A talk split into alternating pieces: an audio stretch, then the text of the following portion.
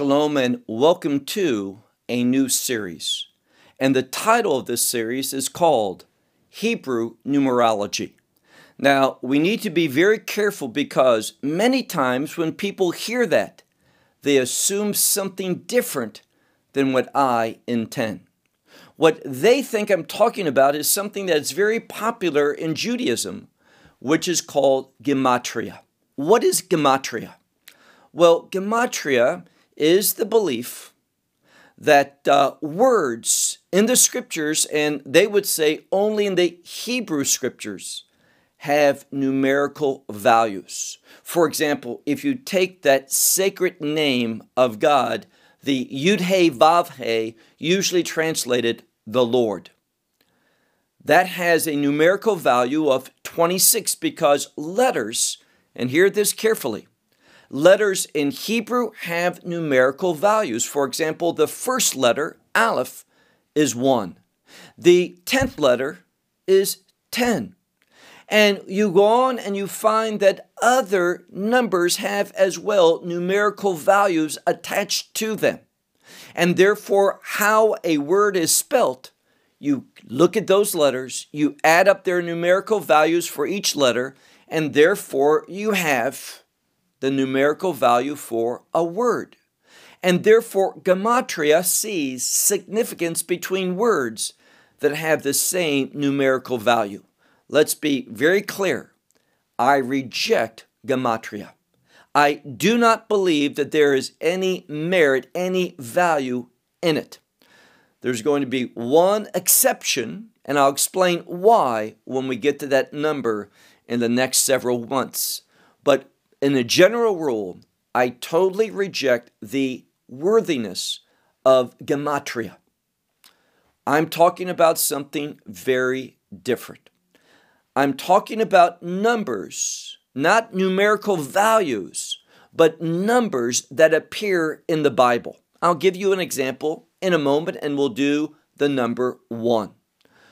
But be very, very clear on something and that is the significance of that number is only applied to the Bible. Where that number appears in the scripture. You can't take, for example, the significance of the number seven in the Bible and say, well, I was born on the seventh day of the month, therefore, no, it has no relationship whatsoever. Or I live at number seven Main Street. There, no, it has no significance for your personal life, for some situation that you encounter. The numbers only have significance in the Bible, not applied to anything outside the Bible. Now, how do we derive the significance of those numbers? Because we go through the scriptures and we look at that number. Let's say we're dealing with the number one, and we look at all the occurrences of that number one in Scripture, both in the Old Testament and the New Testament. Whereas Gematria is only applied to Hebrew primarily. This study is applied to all the scriptures, both the Old Testament, the Hebrew Bible, the Tanakh, or the New Covenant, Habrit HaChadashah, what's commonly referred to as the New Testament. The same significance for those numbers in the Old Testament also that same significant applies in the New Testament as well. But again, only for the scriptures. So, again, what is the methodology? You go through and look at all the places in the scripture where that number appears and to see is there something consistent that is connected to that number throughout the scriptures. If it is, there you have the nuance of that number and what it brings to the understanding of that passage. Again, as we go through this series, and we're going to go through many, many numbers, we're going to see how to do the study and why those numbers have the significance that they do.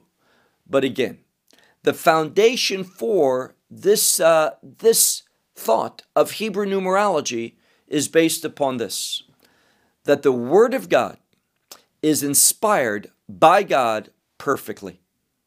And every word, the meaning of that word, the grammatical construction of that word, even word order, all of that is significant. And all of that gives us greater revelation. So let's begin with our first example. I want to deal with the number one. Now, the first time the number one appears in the Bible, and if you take out your Bible, and it's highly advisable for you to do this, you're going to see a problem immediately because your Bible is not going to translate things probably in an accurate, in a literal way. And let me just give you a simple example of this. Look at Genesis chapter 1 and notice what the scripture says beginning in verse 3. Now, God made the heavens and the earth. The scripture says that they were tohu vevohu, meaning they did not reflect the order of God initially. But we see that the Spirit of God was hovering over the waters, and God spoke, and through the Spirit and His Word, we see a change, a God pleasing change. Things were brought into the will of God, and the will of God is related to the concept of good. What is good in the Bible? That which is in agreement with the will of God. But look at verse 3. And God said, Let there be light, and there was light. And God saw that the light, that it is good, meaning that the light was in accordance with his will. And God made a distinction between the light and between darkness. Verse 5 And God called light day, and to the night he called, or to the darkness he called night. And then it says, It came about an evening and a morning. And then what does your Bible say? Most Bibles will say the first day, but it doesn't say Hayom Harishon, the first day. It says Yom Achad, one day. Now, the number one relates to God. It can also relate to a unique unity. We'll talk more about that in the moment. But it has to do with God bringing things into a condition that reflects Him. So the number one relates to God. And I'm going to share with you in another passage. We see that number one appearing, the Hebrew word echad, and it's in a very famous one.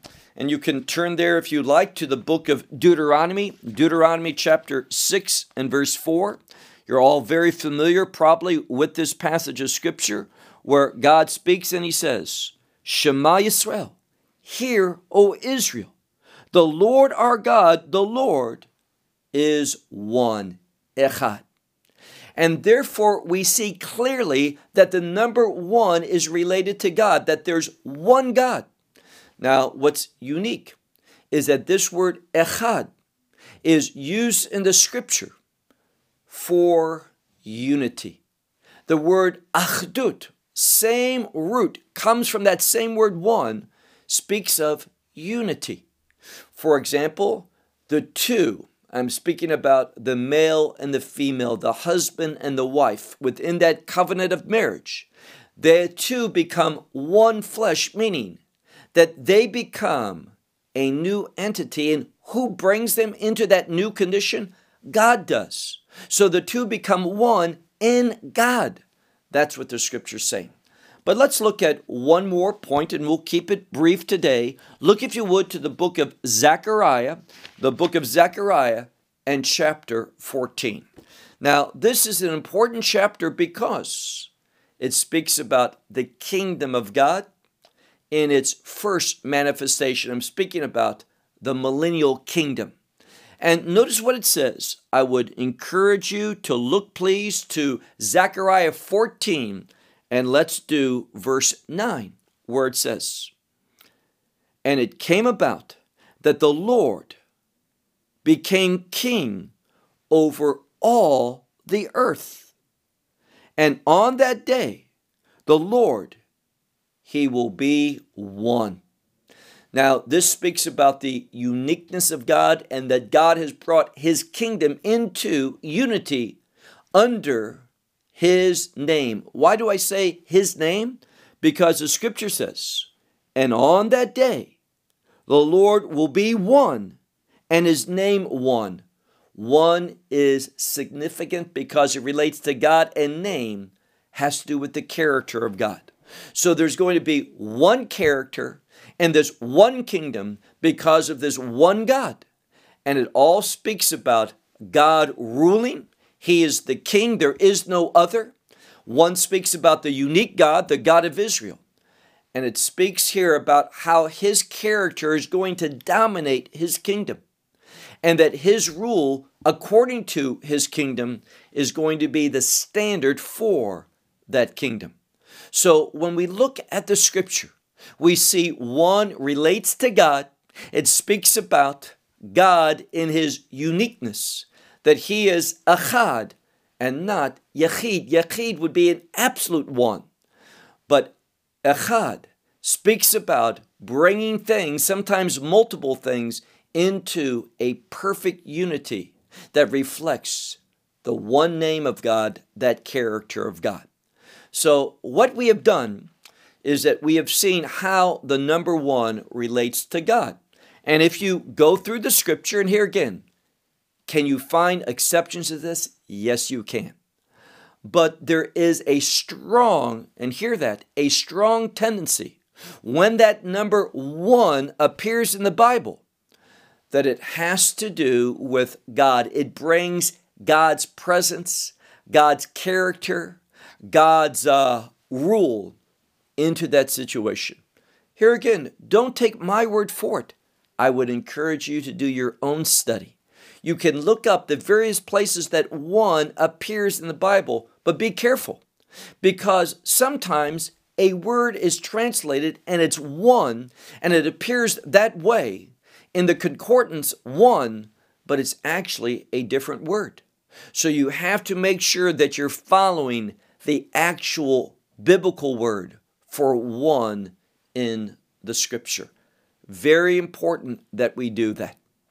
Well, I'll conclude this first installment in our series on Hebrew numerology with that.